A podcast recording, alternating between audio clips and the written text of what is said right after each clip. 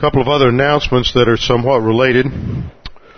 You need to make sure you mark on your calendars for September that on the 20th, am I correct? There will be a work day. Is there a deacon in the house? On the 20th? Okay. Good. Since uh, September calendar is not in front of me. There will be a work day and we have a lot of work to do uh, not only on the grounds outside, clean up, getting ready for the winter, but you also need to uh, be aware of the fact that we have a certain mold problem which is becoming uh, catastrophic. I think they're going to close down the state of Connecticut due to mold in another week or two. And then everybody will have to evacuate. But until then, we're going to have to do some work here, and of course, this is a long-range project, and this needs to be a matter of prayer. This old building is uh, really has numbered days. We have patched this thing so many times over the centuries that the patches are now giving way. And two years ago, or three years ago, we embarked on a plan where we laid out a course of action that may take three or four years, it may take ten years, but we were delayed in doing anything due to the fact that we did not have clear title to this property. And since if, since uh, there are certain factions in the uh, local historical or hysterical society that might have uh, caused us some problems if we had blinked the wrong way or painted something the wrong color. It, the first order of business was to get clear title to the property. That was supposed to take a year, but it took two years. About three or four months ago it was finalized and we have clear title to the property. That is why you didn't hear anything said about what our plans were for two years we had to wait. We couldn't uh, start doing anything until we had that accomplished. Well, that's been accomplished now. So we are going to be gearing up again to make plans to eventually move out of this building and to construct a new building, and that has its own set of problems. So we need to be in prayer for that, and we need to be thinking about uh, getting involved in everything that that entails. And part of the overall plan to build something and move necessarily includes keeping this building together long enough to accomplish a, a, a move. So we have to do two things at the same time. And part of it now is just to solve this mold problem. And once all the sheetrock and everything was removed from the building, from the uh, Sunday school or prep school rooms downstairs, once that happened, we uh, realized other problems behind there. Well, those will be addressed in terms of a temporary solution for a while, but keep that in prayer. So remember the workday on the 20th and plan on being here for that. Trust in the Lord with all your heart and lean not on your own understanding. In all your ways acknowledge Him and He will direct your paths. They that wait upon the Lord shall renew their strength. They shall mount up with wings as eagles. They shall run and not grow weary. They shall walk and not faint. Fear thou not, for I am with thee. Be not dismayed, for I am thy God. I will strengthen thee, yea, I will help thee, yea, I will uphold thee with the right hand of my righteousness. Be anxious for nothing, but in everything by prayer and supplication with thanksgiving, let your requests be made known unto God, and the peace of God, which surpasses all comprehension, shall defend your hearts and minds in Christ Jesus. Thou wilt keep him in perfect peace whose mind is stayed on thee, because he trusteth in thee. The grass withers and the flower fades, but the word of our God shall stand forever. Before we begin our study this morning, we need to make sure that we are in fellowship filled with the Holy Spirit. Scripture teaches us that every time we sin, whether we know it or whether we don't know it, whether it's intentional or unintentional, at the instant we commit a sin, we're out of fellowship we lose the filling of the Holy Spirit, and we are no longer walking by means of the Holy Spirit. In order to advance in the spiritual life, it is a, we have to recognize that the Christian life is a supernatural life. And it's a supernatural life empowered by God the Holy Spirit. Therefore, to get anywhere in the Christian life, we have to be in fellowship, and the procedure for doing that is simple. 1 John 1 9 says that if we confess our sins, God is faithful and just to forgive us our sins and to cleanse us from all unrighteousness, both the known and unknown sins. So we always begin with a few moments of silent prayer, recognizing that all of our sin was paid for completely on the cross by Jesus Christ, who died there as our substitute. And because all of our sins were paid for, we have eternal salvation and nothing can ever be done to lose that salvation. However, we do sin, we do break fellowship with God, we do need to recover that fellowship and the filling of the Holy Spirit so that we can advance in the spiritual life. So we begin each session with a time of silent prayer to emphasize the importance of confession in each believer's life. It's not to be something that's uh, mechanical, but something that is related to your priesthood as you keep your short accounts with God in relationship to your own sin. So we'll begin with a few moments of silent prayer, then I will open in prayer. Let's pray.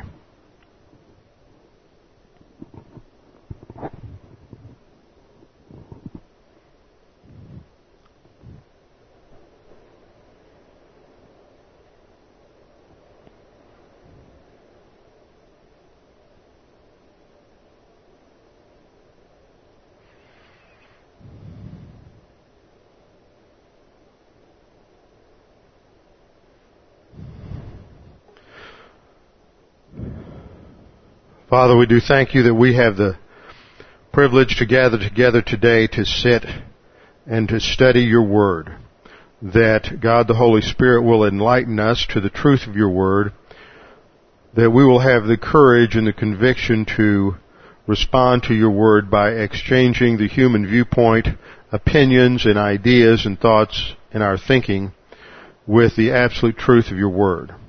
Father, we thank you that you have revealed so much to us to give us a global understanding and perception of everything that you have planned for human history and especially the unique work that you are doing in each of us and in the body of Christ during this church age. Father, we do pray that as we study your word today, we would be responsive to that challenge. Above all, Father, we do thank you that we have the freedom, the freedom to sit here today to study your word freedom that has been purchased for us by the death and the shed blood of so many who have served in our armed services, so many who even today are serving there in places in Europe, in the Middle East, all around the world. Father, we continue to pray for our president. We pray for those who are in positions of leadership, both civil leadership and political leadership, as well as military leadership. We pray that you would give them wisdom and skill, that you would provide the correct information for them that they can make wise decisions. And above all, we pray that you would continue to keep this nation safe, that we may continue to be a source of sustenance and support for Israel, and that we may continue to send forth missionaries into the world. Now, Father, as we study your word today, we pray that we might uh, have our attention brought more on you and on your plan, that our thinking may become more theocentric and less anthropocentric and less uh, self-centered. We pray this now in the name of Jesus Christ, our Lord and Savior. Amen. Open your Bibles with me to 2 Samuel chapter 7. 2 Samuel chapter 7, and I want to briefly review the Davidic covenant before we get into our study on Psalm 110. Now we have to make sure that you haven't lost sight of what we're doing. We started off in our study of 1 Corinthians. We went through the first 11 chapters. We came to the 12th chapter, which is the chapter on gifts. Gifts are consistently mistaught in this country. The reason spiritual gifts are mistaught is because we have people who are so filled with arrogance and self-absorption that they're more concerned about what my spiritual gift is rather than understanding the fact that spiritual gifts are designed for service. But it goes beyond simply service in the local church. It goes to the level of what God is doing in the church age through His body, the church. We see this emphasized in the introduction to the brief discussion of spiritual gifts in Ephesians chapter 4, uh, verses 8 through 11, where we're told that because of Christ's ascension, He then gave gifts to men. So there we see this very tantalizing information about the connection of the ascension to the giving of spiritual gifts. As we have explored that connection, we have had to go back into the Old Testament where we dealt with the quotation in Psalm 68:17 that is found in Ephesians chapter 4.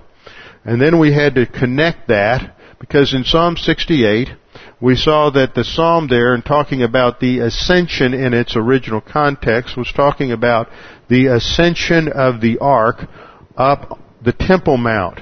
And it was a victory psalm expressing the victory that God had over the enemies of Israel.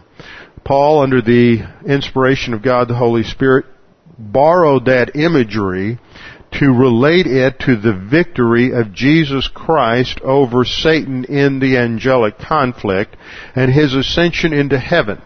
That ascension we saw is expressed in numerous passages where we see that he ascended through the heavens and was seated at the right hand of God the Father and placed in authority over all the principalities and powers. That's a technical term which specifically focuses on the angelic powers, the angelic authorities, specifically Satan and the demons. So the point that we derive from all of that is that at this point in history, there is a man sitting at the right hand of God the Father who controls the universe.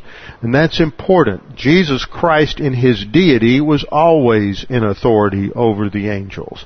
Jesus Christ in his deity always had ultimate power in the universe. But now it is the God-man, Jesus Christ in hypostatic union, undiminished deity, united with true humanity forever. Deity does not sit, only humanity sits. In his deity, Jesus Christ is omnipresent. In his humanity, the physical, human resurrection body of the Lord Jesus Christ is in a position seated. The technical term for that is the session. He is seated at the right hand of God the Father. Now, in order to understand the dynamics of this present session and its relationship to the kingdom, we went through a number of passages in, in scripture. We saw that the purpose for the ascension and session is related to the rejection of Jesus Christ at his first advent when he came and presented himself to his people Israel as the promised Messiah, the promised son of David, the promised king, they rejected him. Because his people rejected him, there was a shift in God's plan. And that shift in God's plan meant that he would be calling out a new people, a new people to whom he would give special privilege and special blessing in the Messianic kingdom.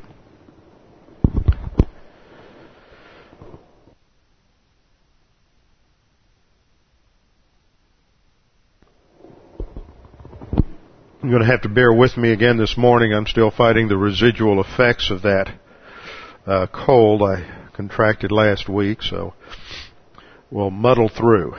Anyway, the the kingdom was postponed.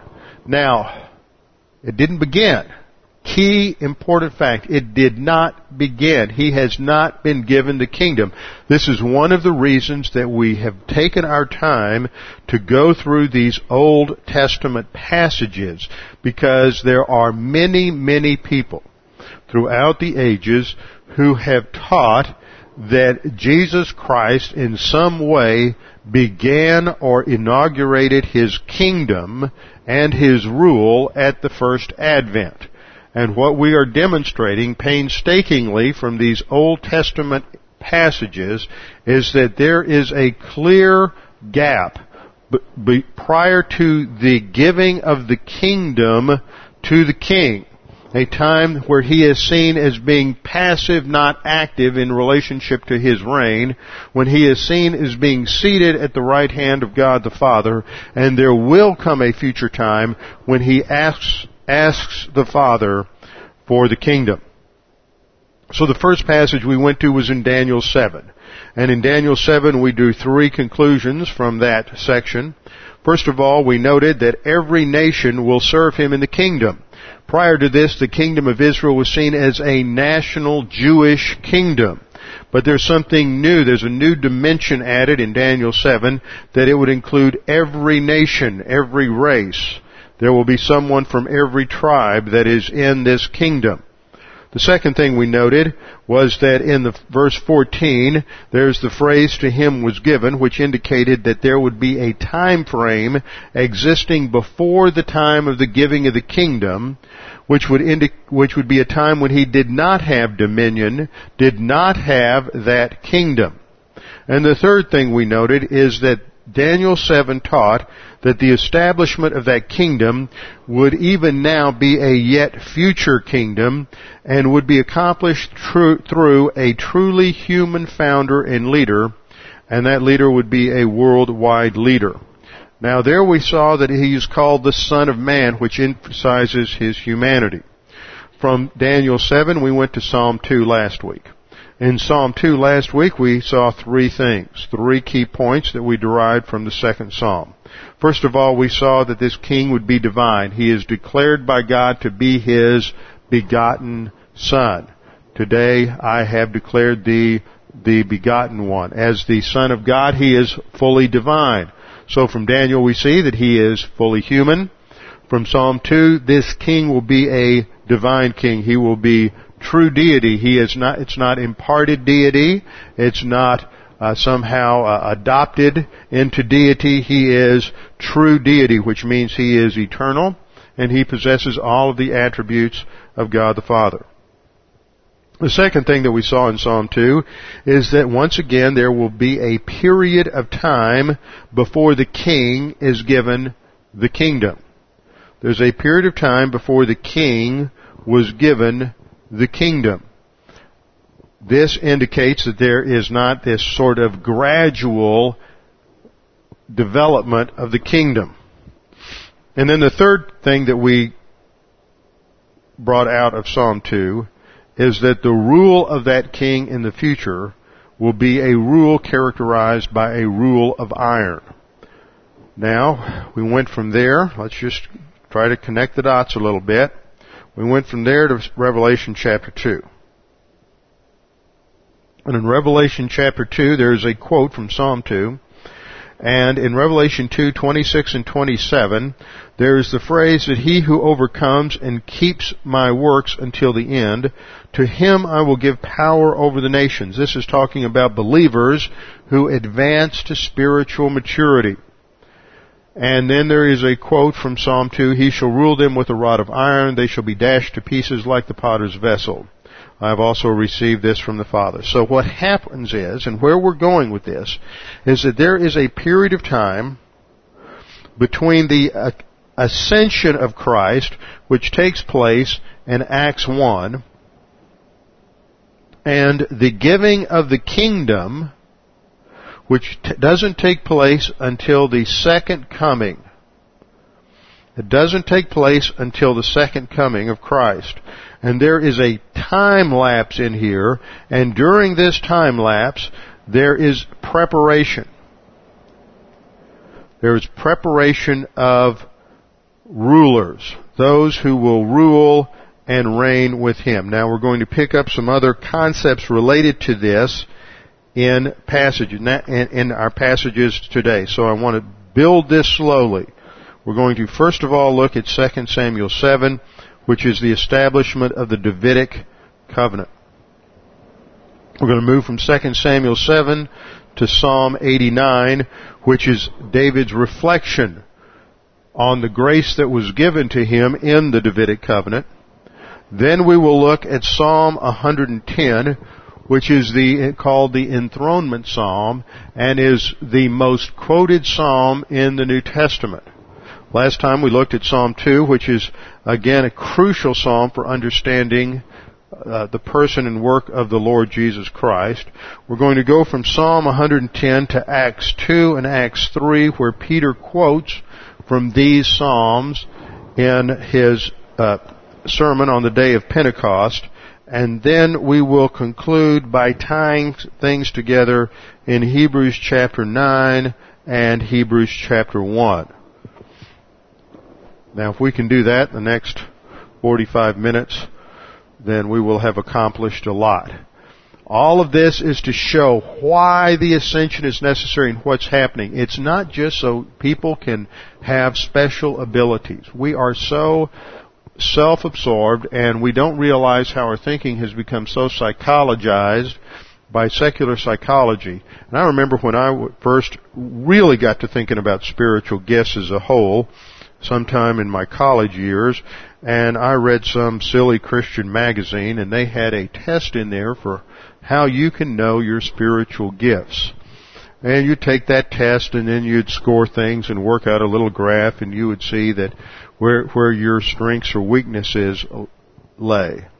And that isn't any different from any kind of test that you go take through some kind of a guidance counselor at school or through some career counselor in order to try to find out what your gifts and strengths are. And the methodology is identical. But we're talking about spiritual gifts. We're not talking about what you're going to do to earn a living for the rest of your life. And there may be some similarities, but don't let those similarities cause you to think they're somehow the same thing. We have to look at these things differently. God has empowered every believer with certain spiritual gifts, certain abilities, certain strengths, and they are for the function to be used within the local church. They're not so that you can impress anybody else with what you do. They are to serve one another. And there is a purpose in this. There is a short-term purpose, and that is to build up the body of Christ, which is what Jesus is doing during this age in order to prepare the church, the body of Christ and His bride, in or- to rule and reign at the second coming. So this is a preparatory time and those gifts are necessary in order to build the body, not just to build it numer- numerically or quantitatively, but to build it qualitatively, to build strength and maturity into that body. So let's go back to 2 Samuel, just highlight a couple of things in 2 Samuel chapter 7 where we see the promise of God to David that he would establish from his descendants a kingdom. Let's start in about verse verse 12. God says, when, and he's speaking through the prophet Nathan, when your days are fulfilled, and you shall rest with your fathers, I will set up your seed after you, that is, his descendants. It's an establishment of an eternal dynasty, who will come from your body and will establish his kingdom. Now the reference in verse 12 and 13 is to his immediate human descendant, Solomon.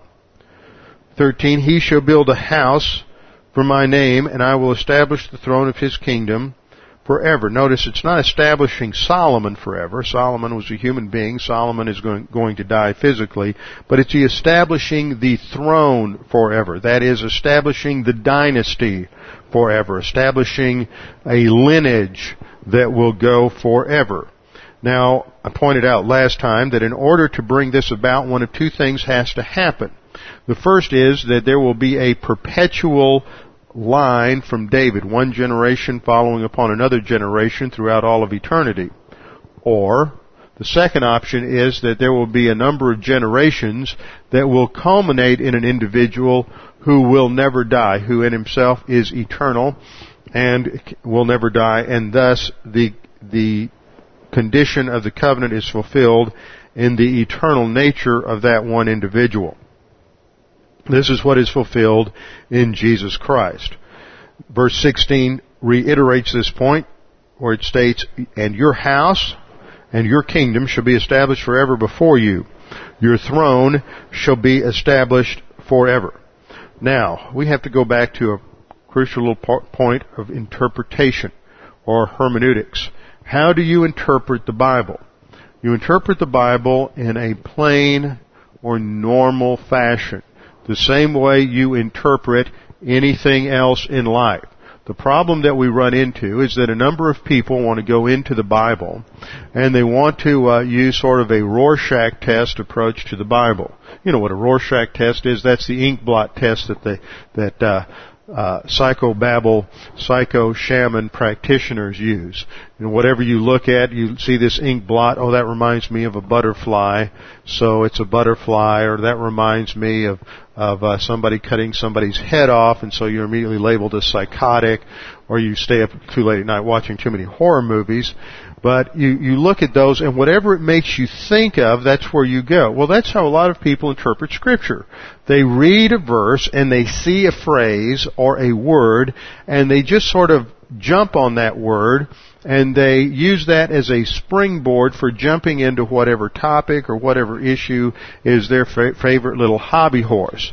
That is not how you interpret Scripture. You always interpret Scripture, first of all, in light of the way in, which, uh, in light of the times in which it was originally written. That means you have to do your studies on the historical, cultural backgrounds of that day. That's called isagogics. Secondly, you have to interpret it in light of other Scripture.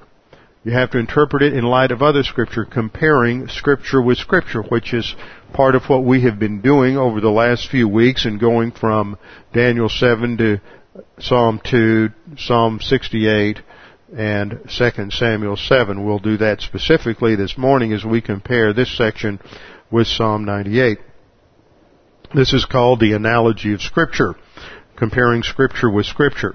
You don't come in and just arbitrarily look at a word throne and say, well, there's a throne there. Obviously, Jesus is seated at the right hand of God, so that too must be a throne. Therefore, since this promise is a throne, and that's a throne in heaven, they must be the same throne. Now, you may laugh and think that, well, why would anybody want to do that? But that is how a vast majority of Christians down through the ages have interpreted this passage that this throne is fulfilled today in Jesus being seated at the right hand of God the Father. Now let me give you a little history of interpretation. Jesus Christ died on the cross in approximately 33 AD.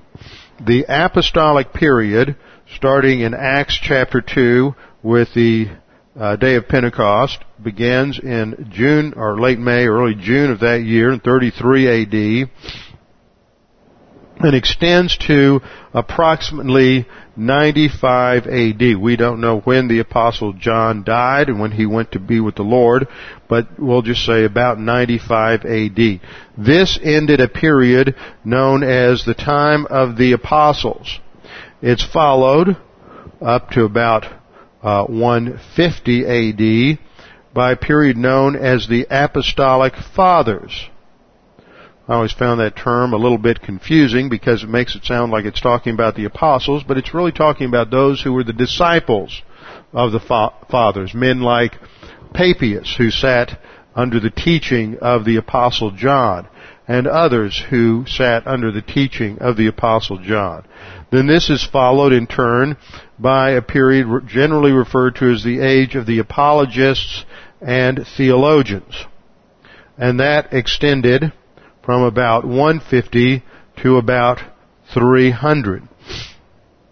Now it's during this period of time, from the late second century up to the end of the third century, that you have a major shift take place in the way scripture is interpreted. In the early part of the church, when you read the apostolic fathers and many of the apologists and theologians, apologists are not those who are apologizing for the truth, but they are those who are defending the truth. Apologia, the Greek word, is a technical term for a legal defense. And these were men who met the challenge from the pagans. Well, how can you say you believe in one God when you believe in God the Father, God the Son, and God the Holy Spirit? Sounds like three gods to me. So they would formulate technical theological answers to those questions and, and many others. So they were called the apologists and theologians. And one of the greatest of these was a man named Irenaeus, Irenaeus of Lyon in France. And Irenaeus wrote one of the best defenses of what was called at that time chiliasm. Chiliasm from the uh, uh, Greek word chilios, meaning 1,000. So in the early church, if you believed in a literal future 1,000 year reign of Christ, you were called a chiliast. Now the Latin word for 1,000 was the word milli, and later they became, because of the dominance of the Roman church, the term uh, millennialists, millennialists was adopted in the late 18th century, early 19th century. And those who believed that Jesus Christ would come back before that 1,000 year kingdom were called premillennialists. But this term and this theological position was well recognized by Irenaeus and others in the early church, and they held to a literal interpretation of Scripture. That when Revelation chapter 20 speaks of the 1,000 year rule and reign of Jesus Christ, that that 1,000 meant 1,000. It didn't mean an indefinite period of time or a perfect period of time or an ideal period of time, but it referred to a, uh, a 1,000 year period of time. When it spoke about the fact that this kingdom would be on the earth, they knew that that would be on the earth and not somewhere off in heaven. That they believed that when God promised a specific piece of real estate to the Jews, uh, through Abraham in Genesis 12, Genesis uh, 15 and Genesis 17 that uh, because the Jews had never occupied that piece of real estate to its fullest extent, that it must be a yet refer to a yet future time when God in the future would give that real estate to Israel. And that Israel had a right to that land, and that that had been promised to them by God in uh, at the time of of Abraham. And so they interpret these things literally. But in the late second century, you had a man come along by the name of Origen. And uh, Origen, O-R-I-G-E-N, Origen. And Origen was well schooled in Platonic, actually Neoplatonic thought. And we studied that a little bit, and you know that one of the emphases in Neoplatonism was uh, on the ideal as opposed to the literal. So he introduced a new form of interpretation, an allegorical form of interpretation, and there were, according to Origen, three levels of meaning in Scripture.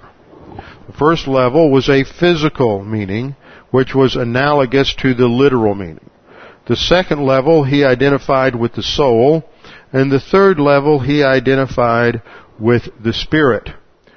But once you, the further you get from the literal meaning of the words and the literal grammar of the text, the more you get out there into some sort of subjective uh, speculation, if not just guesswork, uh, with regard to the meaning of the, of the text.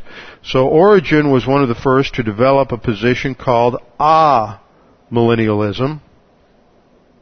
Amillennialism is one of those words that was coined by somebody who was must have been very ignorant because you see the term millennial based on milli is a Latin term and this alpha prefix which negates it like our English word un uh, ah is a Greek prefix. So took, somebody came along and took a Greek prefix and a Latin root and mixed it together, which shows that they weren't too bright. And uh, so amillennialism, well, I won't apply that to all amillennialists, but you can draw your own conclusions. Anyway, in amillennialism, there is no literal millennium. There's no literal thousand year rule and reign of Jesus Christ on the earth. In amillennialism, the land that was promised to Abraham in the Old Testament is no longer a literal piece of real estate located between the Mediterranean Sea and the Euphrates River.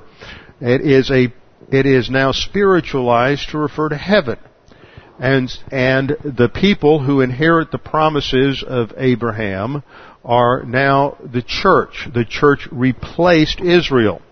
And this we became one of the uh, a theological position that, though it is not necessarily so, became one of the greatest tools for extreme racism and xenophobia that ever existed. Because in amillennialism, the church replaces Israel so that Israel is now in their system completely removed from God's plan and purposes in history and Israel became uh, pictured by many to be the source of all evil in the world because they crucified the Lord. And rather than just pinning the blame on that one generation, they chose this to blame every Jew. And it was the source of tremendous anti-Semitism throughout the Middle Ages and on into the present day. So amillennialism gave birth to a similar position called post-millennialism. In postmillennialism, uh, Jesus Christ comes back at the end of the millennium, but the millennium is not a literal thousand year reign. It's still the same spiritual form as you have in amillennialism. Now we would say, as premillennialists, that you, we have the Davidic covenant where God promises a son, a dynasty to David. That means it will be a, it must be understood as David understood it. A literal dynasty a literal physical descendant. And we see that in the beginning part of the fulfillment of this, it's true. That's why you have genealogies in Matthew 1 and in Luke that inform us that Jesus Christ in his humanity through his mother Mary was a direct descendant of David and he could not be a physical descendant of Joseph because Joseph went down through Jeconiah and the Coniah curse prohibited anyone who was a descendant from Jeconiah to sit on the throne. But through his fa- adopted father or uh, Joseph, he had uh, a legal access to uh, the throne as well. So through both Mary and Joseph, there is descendancy from David. So we see that that part of the that part of the promises and the covenant was fulfilled literally. What would give us the right or give God the right to suddenly shift and go from a literal covenant to spiritualize it?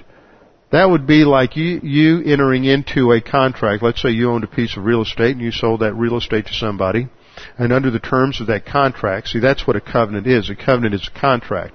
Let's say you entered into a contract and this person was to pay you $1,000 a month for a period of, of 30 years for that piece of real estate. And let's say that person came along after about, and you, you had it set up at a 9% interest rate. You did it a few years ago. And let's say that now that person comes along and says, oh, interest rates have dropped to about 6%. So I'm only going to pay you 6% interest. Can they do that? No, they can't do that. That would violate the terms of the contract.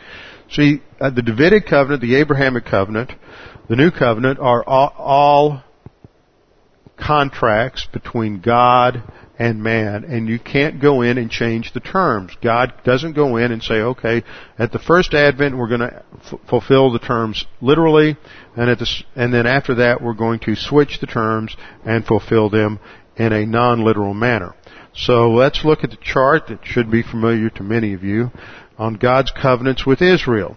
The promises were made for the covenants in the Old Testament, and they are fulfilled in the future. Here's a chart of the ages, the dispensation of the ages, and on the bottom left you see the formation of Israel, the patriarchs and Moses. That dotted line on the left refers to the time of Abraham when God established the Abrahamic covenant.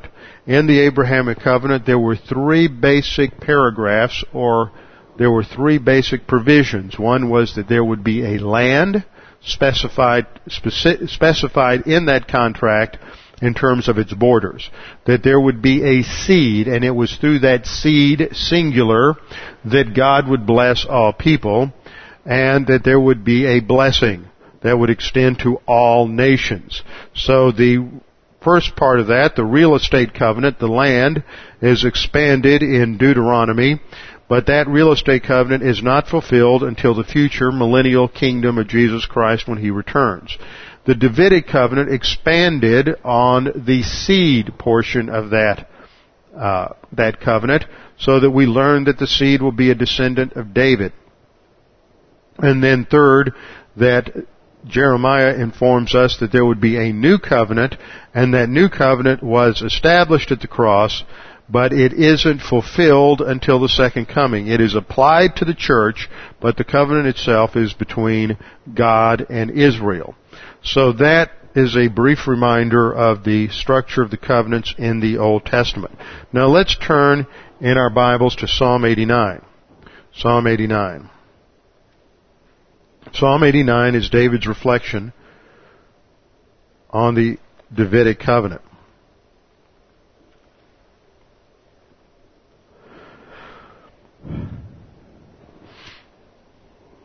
Let's look down to Psalm 89:19. Just pick up a few points here and then we'll go to Psalm 110. Then you spoke in a vision to your Holy One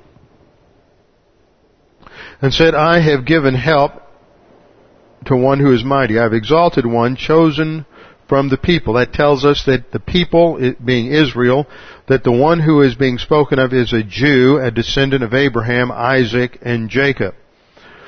Verse 20, I have found my servant David. With my holy oil I have anointed him, with whom my hand shall be established, my arm shall, and also my arm shall strengthen him. The enemy shall not outwit him, nor the son of wickedness afflict him. I will beat down his foes before his face and plague those who hate him. But my faithfulness and my mercy shall be with him, and in my name his horn shall be exalted. His horn is a figure, figure of speech, an idiom in Hebrew for his power, his authority, his kingdom. And then in verse 25, God says, Also I will set his hand over the sea and his right hand over the rivers. He shall cry to me, You are my Father, my God, and the rock of my salvation. Then verse 27 talks about how, what God is going to do for David and the Davidic descendant. Also, I will make him my firstborn. This is Jesus Christ, the firstborn. Not firstborn in terms of one born among many, but firstborn in terms of the preeminent one. The highest of the kings of the earth. My mercy I will keep for him forever. My covenant shall stand firm with him. That means he does, that covenant is not broken. Verse 29, his seed also I will make to endure forever, and his throne as the days of heaven. So whose throne is this? It's David's throne. Where is David's throne located? It's located in Jerusalem. What is the dominion related to David's throne? See, every kingdom has a, has a king, has a dominion, has a people, and has an extent. So the extent of this kingdom is, uh, is the land that God gave to Israel. We skip down to verse 36. His seed shall endure forever, and his throne as the sun before me. It will, shall be established forever like the moon, even like the faithful witness in the sky. Now what happened in allegorical interpretation is all of these throne terms were said to be identical. However, we have to distinguish thrones. There is clearly the throne of God the Father in heaven. There is the throne of David. They are not the same. The throne of God is located in heaven. The throne of David is located on the earth. The throne of God is related to his sovereign rule over the human race. The throne of David is related to the rule of a king over the nation Israel the throne of David, even in the millennial kingdom, the Davidic throne is not over the Gentiles. The Messianic throne is over the Gentiles, but the throne of David is not over the Gentiles. It is, it is as the son of David, that title relates to Jesus Christ's uh, descendancy from David and rulership over the Jews. His title, King of Kings and Lord of Lords, relates to his rulership over all the people. Now, with that background, let's go to Psalm 110. Psalm 110 is one of the most quoted psalms in the New in the New Testament. Uh, it's quoted seven times in Hebrews. It's quoted in Hebrews 1, 3, and 13.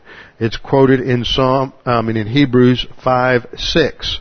It's quoted in Hebrews 6, 20, Hebrews 7, 17, uh, 21 and 28 and Hebrews 12, 2. Nine times. nine times, have a typo there. Quoted nine times in Hebrews. It's also quoted in Matthew 22:44, Mark 12:36, Luke 20:42 and 43, Acts 2:34 and 35. So that is at least 13 times this psalm is quoted in the New Testament. The emphasis in Psalm 10 is that this king, now remember what we've established here. I want you to be very methodical in this. First of all, we saw that the coming ruler would be the Son of Man, emphasizing humanity. Second, we saw that he is the Son of God, emphasizing deity. Third, we've seen that he is the Son of David, emphasizing his Jewishness. And now we're going to see that this future king is not only a is not only royalty, but he is also a priest according to the order of Melchizedek. A priest according to the order of Melchizedek. So Psalm 110 is a revelation that the Messianic king fulfills the imagery and the typology of a pre-Israelite, a Gentile office of king priest. So look at Psalm 110. Psalm 110 begins a psalm of David. The Lord said to my Lord, sit at my right hand till I make your enemies your footstool. Now David is writing this and David is the highest authority in Israel. There's no one over David. There's no authority over David. So who can David be talking about here when he says, my Lord? When he refers to my Lord, he's referring to somebody over him. Well, the only one over a, the theocratic king of Israel was God. So my Lord has to refer to deity, but he says here that the Lord, that is Yahweh, notice in your Bibles that that should be capitalized, indicating that that is speaking to uh, speaking of Yahweh, the covenant God of Israel, Yahweh said to my Lord. So it is, indicates deity of both persons. It's, on that basis, Jesus Christ quotes it in the Gospels in order to substantiate his own deity. So the Lord says to my Lord, that is God the Father says to God the Son, sit at my right hand. Sit is our t- subject. It's the session. Sit at my right hand. Right hand is a position of prestige, honor, and glory. When Jesus Christ ascended to the Father, the Father honored him and glorified him by putting him in the highest position in all of the universe. Sit at my right hand until I make your enemies your footstool. That indicates that he is seated at this time. This session occurs until God the Father does, does something. He is accomplishing something during this period of time in human history. There will be a time when God the Son will ask for the nations as his inheritance in Psalm 2 verses uh, 6 and following. But in the meantime, he is in a position where he is seated and he is not he is not ruling. We look down to verse 4. Verse 4 we read, The Lord has sworn and will not relent. You are a priest forever according to the order of Melchizedek. Now who was Melchizedek? Melchizedek was a Gentile who lived at the time of Abraham in Jerusalem. He is mentioned in Genesis chapter 14 verses 18 through 20. But his priesthood is distinct from the Jewish Aaronic priesthood. His priesthood was a Gentile priesthood that pre-existed Abraham.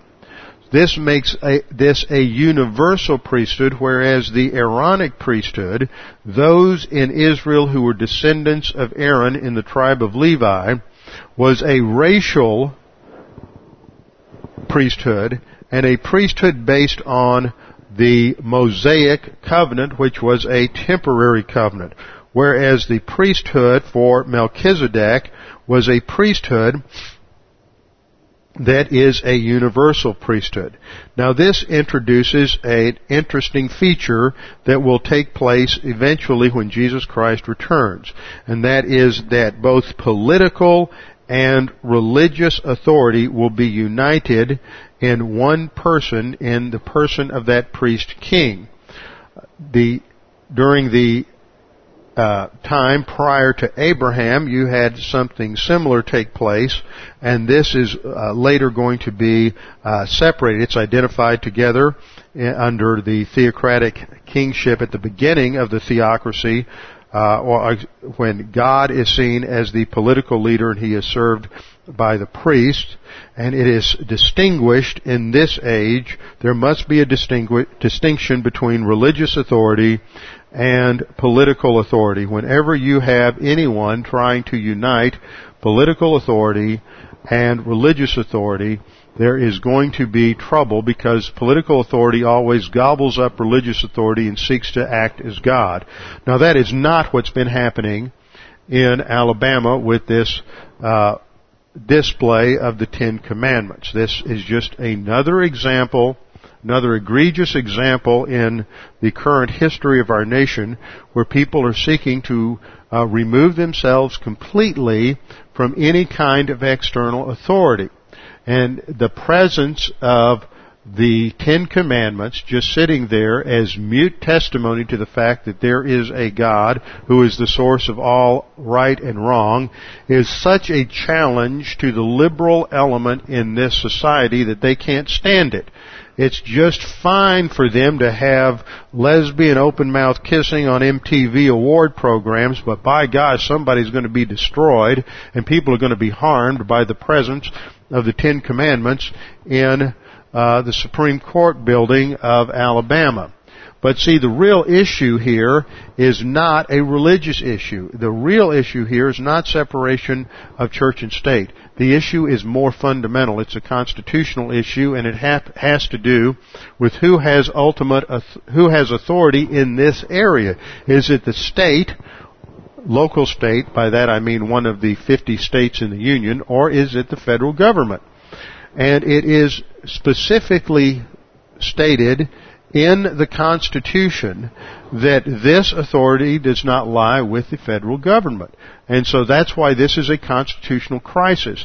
And if you believe the liberal news media who don't know history, a bunch of idiots, that this is about religion, or this is really about the Ten Commandments, or this is about uh, any of those things, then you're just as ignorant of history and you've been duped by all these liberals for a long time. It is about the Constitution and who has authority here. We do not live in a, in a governmental system where all power goes to the federal government. We have a division of authority and there are specifically delegated powers to the states. And anything that is not specifically stated to be uh, given to the federal government is given to the states. And the more this breaks down, the more you have the loss of personal freedoms and individual freedoms because the federal government grows more and more powerful. So this is what the real issue is. It is not about religion. It is not about the separation of church and state, which doesn't occur in the Constitution or the Bill of Rights. The, in fact, the Bill of Rights existed to say that the federal government could not uh, could not establish a religion. That meant that the federal government was forbidden uh, from making the state religion uh, uh, Episcopalianism or Congregationalism or Methodism or uh, Baptist denomination or Roman Catholic. It did not even prevent the states from establishing uh, religion because at that time uh, the states had established religions. In Connecticut, the established state supported, by that I mean state lowercase s, state supported religion in Connecticut was Congregationalism. That's why we have this church because there were a few people who broke away from the Congregational Church when they came to Baptist convictions, and they, uh, starting in about 1798, with the first ones who were baptized over here in Amos Lake through about 1811, when they finally established this church as Preston City Baptist Church, that provided the background. But it wasn't until the 1820s that they disestablish the congregational denomination from state support. So if you lived in Connecticut in 1815, uh, your taxes went to pay the salary of congregational ministers. And that was not viewed as being unconstitutional by the people who wrote the Constitution and the Bill of Rights. They said that the federal government was forbidden from establishing a religion. It didn't say anything about the states. But ever since then, there has been this gradual erosion and absor- uh, of state uh, freedoms and state authority as well as individual freedoms and individual authority and the federal government just keeps sucking it up. And so that is the real problem that's going on today. But the problem is, as we see when you look in the Old Testament, is that all government in this age is going to fall apart. It always moves towards tyranny. Uh, while it always moves in one of two directions, the one direction is anarchy and the other is in tyranny. And we saw that from our study of Judges, and if you weren't here then, or if you're listening to tapes and you haven't heard that series, then you need to listen to that because it's one of the greatest social commentaries uh, written under inspiration of the Holy Spirit that's ever been done in that social commentary it critiques the fact that uh, under democracy, see, this country was never founded to be a democracy. The founding fathers hated democracy. The founding fathers knew that if ultimate authority was placed in the people, and the people are sinners, then it's going to fall apart. And democracy came out of Greek culture. The concept of a republic came out of Roman culture. And in the 18th century, it was, the ideal at the education system in the colonies at that time was Roman culture. So they wanted to establish a republic, a representative republic. But with the influence of the Enlightenment and various other cultural factors in the early 19th century, the, sh- the shift uh, in education went to Greece and democracy, and Athens was the only democracy that's ever existed, and it fell apart because, uh, as judges showed, when people do what's right in their own eyes, it always leads to evil. So Judges is a commentary that democracy fails. It's also a commentary that human kingship fails. You see that throughout Samuel and Kings. Human kingship is always going to fail because human kings are sinners. They are totally depraved. So there's no perfect economic system. There's no perfect political system because all political systems, all economic systems are all all operate with fallen creatures. That's why David recognized that in order for there to be a perfect society and a perfect kingdom, the leader of that kingdom had to be perfect had to be the God man, had to be undiminished deity as well as true humanity. And not only is he true humanity, but he also functions as a priest after the order of Melchizedek. Now Melchizedek is not we don't know a lot of information about Melchizedek, and you always have people come along with the most outlandish uh, ideas about who Melchizedek was. All Melchizedek was was a Gentile priest king representing the old order that existed between Noah and Abraham. And no information is given about him, although ancient Jewish legend suggests that he was a Shem, the son of Noah.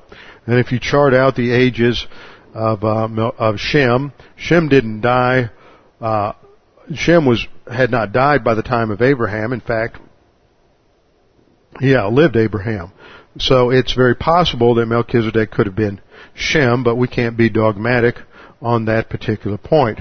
So what we see then, just in conclusion, wrapping this up, is that our imagery from Daniel 7, Psalm 2, Psalm 110, all suggest this future king who's the God-man. Now turn with me to the New Testament and let's look briefly at Acts chapter 2. Acts chapter 2 verse 30 and 34.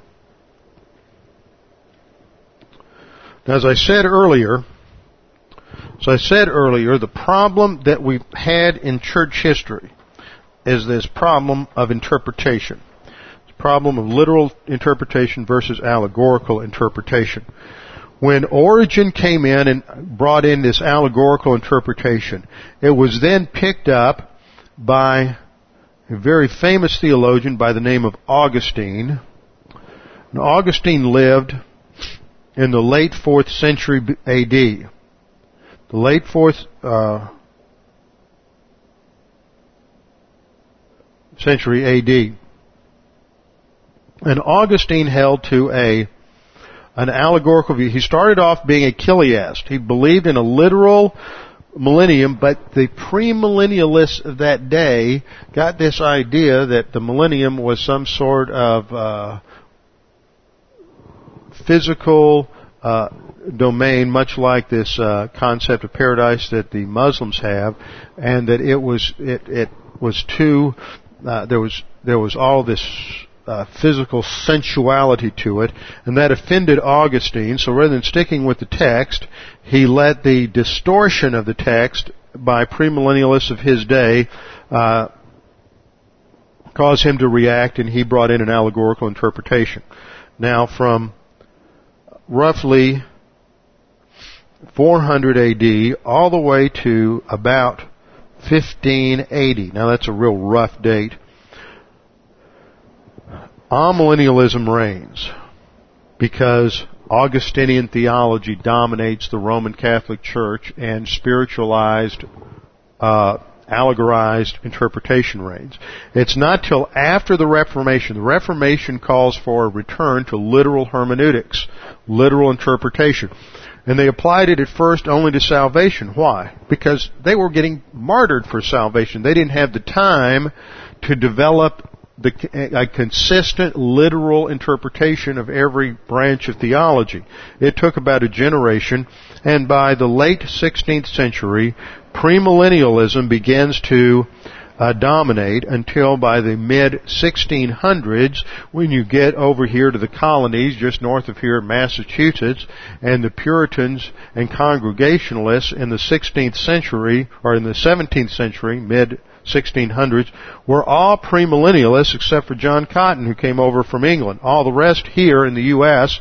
were premills. So you see the restoration of, of premillennialism in America. But in amillennialism, how are they interpreting the throne of David?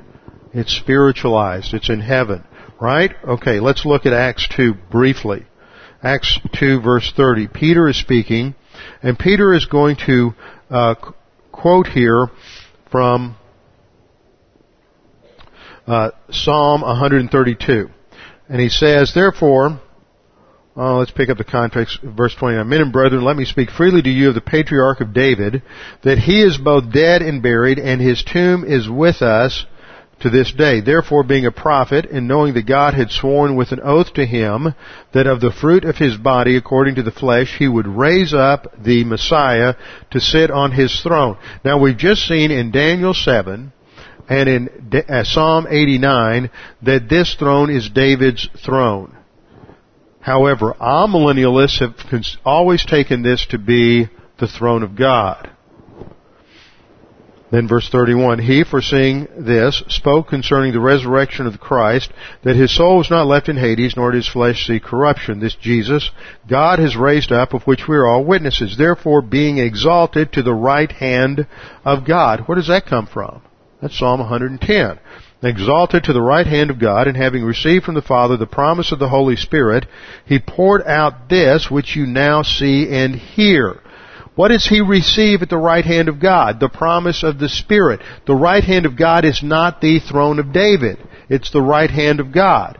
Now what's happened today is you've had the development of a new uh, idea, and that is that be, that borrows from amillennialism that at the at the first coming, Jesus inaugurates the kingdom but it gradually comes into the second coming. This is called the already, not yet view. It's already here, but not yet fully. Okay, and that has been picked up by a group from Dallas Seminary who coined the term for themselves progressive dispensationalists because you see the kingdom is progressively coming in. But it's not progressive and it's really not dispensational because you see what they're doing is the same thing the Amills have done is they come in and they interpret the throne of David to be the throne of God. It, they allegorize the interpretation here. And what happens when you do this is you miss the significance of what Jesus Christ is doing during His session in this age. And I told you we wouldn't make it and we didn't. So we're going to have to come back next time and go into Hebrews to see how this pulls everything together in terms of the priestly work of Jesus Christ during this age, during the session, and what He is doing for the church. But we, we had to go, take this time. This is the battlefield. Psalm 110 in Acts 2 and Acts 3, and we'll come back and hit it again next time, is the sort of almost a crux interpretive issue between uh, covenant theology and its amillennial view of, of, of, history, of history and the amillennialism of Roman Catholic. In fact, the amillennialism of all replacement theology versus dispensational premillennialism, and I mean traditional dispensational premillennialism. And where we're going with this is to understand that it's only on the basis of a consistently worked out premill dispensationalism that we can understand what an incredible thing we have in terms of our present priesthood in terms of the spiritual gifts, in terms of the indwelling of the Holy Spirit, the temple He creates in us for the indwelling Christ, what He is doing and Jesus Christ is doing in us through spiritual gifts in preparation for the future kingdom.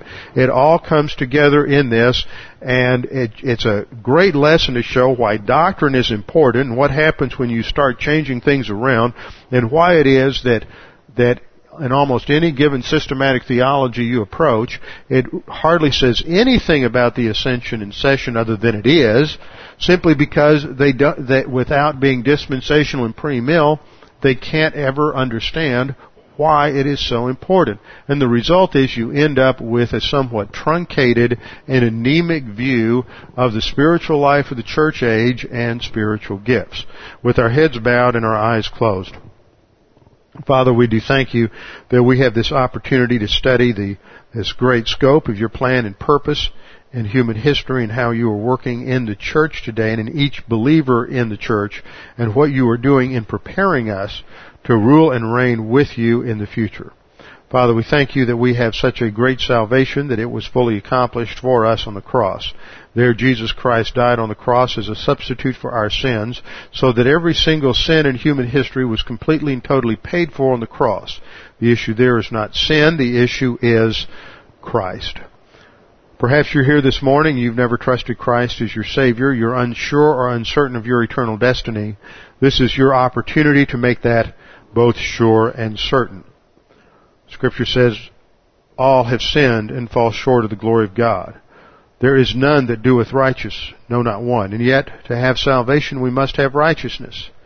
Scripture says that if we put our faith in Christ, then God gives to us, He imputes to us the perfect righteousness of Christ. It's His righteousness that's the basis of salvation, not our righteousness. It's not by works of righteousness which we have done, but according to His mercy, He saves us. Why? Because we possess the perfect righteousness of Christ. So right now, right where you sit, you can determine your eternal destiny. All you need to do is believe Jesus Christ died as your substitute on the cross. It's simple. It's not difficult. Yet so many people make it simple and difficult because in arrogance they want to do something to impress God. Yet the only thing in human history that impresses God is what Jesus Christ did on the cross. Father, we pray that you would challenge us with the things that we have studied today. We pray this in Jesus' name. Amen.